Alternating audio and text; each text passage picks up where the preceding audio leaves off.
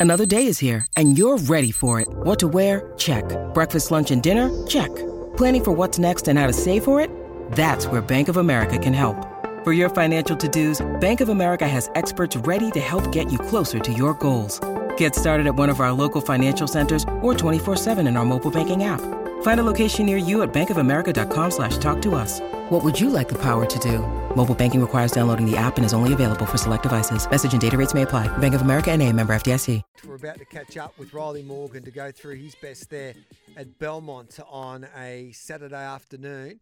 And he joins us now. Good morning to you, Rylie. Thanks for your time, mate. Good morning, Gareth. How are you? I am well. What are we doing tomorrow at Belmont? Thought we'd start off with a couple of best bets, mate, and then we might get into a little bit more of the value on the program. First of the two best comes up for me in race four, horse number two, Oscar's Fortune. He's very quick, this horse, and also very talented. He showed plenty of speed in his 400 metre jump outs that Dion Luciani, we know over here in the West, utilises those so well before on debut was challenged at the top of the straight after leading for home, but really dropped them off with some authority once Willie Pike livened him up. He did that on raw ability and think there's plenty more to come with him. I think from barrier four, he should find the top again here and drops the two kilos down at the weights to the 57, and he should find the fence in front and shake off Auspicious, who should park outside him and prove the one they all have to run down. He's a, a really nice three year old sprinting type with a, a nice ceiling as well. Race four, number two, Oscar's Fortune.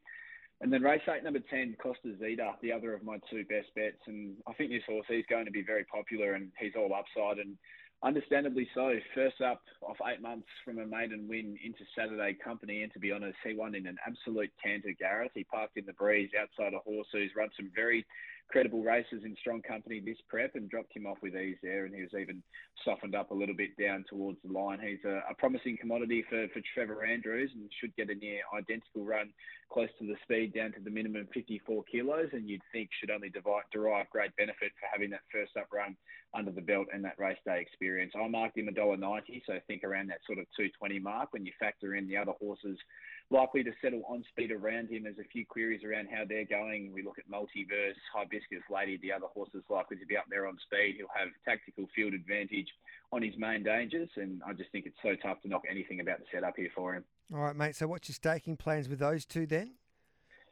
We'll go three units win race four, number two, Oscar's Fortune, and three and a half units win a race eight, number 10, Costa Zeta. Beautiful, mate. Anything else for us there at Belmont?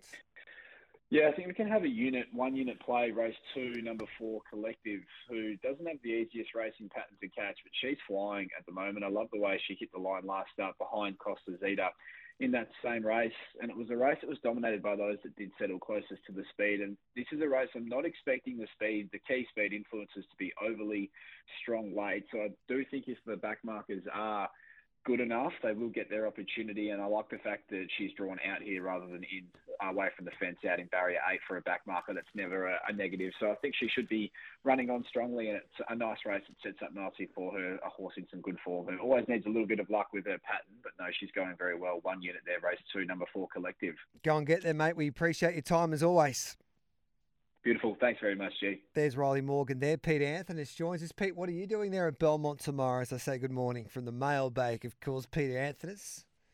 Yeah, uh, I just heard the tail end of Riley just then, Gareth, and uh, yeah, I'm with him with Collective in race two. Look, I think the horse just last start gave every impression like just doesn't handle racing inside of horses. It was bizarre watch. Uh, Laqdar Ramoly was under pretty heavy effort there on the turn, trying to get the horse to pick up the bit, and really she only picked up over the last 150 metres, but that was behind a pretty handy horse there in um, Costa Zeta, which will be racing in uh, later on the card there tomorrow. So look, race two, number four, collective, like the wide draw. I think there's enough speed up front for her to be able to finish off. Um, who knows how the track plays? You can't worry about that at the moment. But uh, race two, number four, we'll put two units on collective. Beautiful. Anything else, Pete?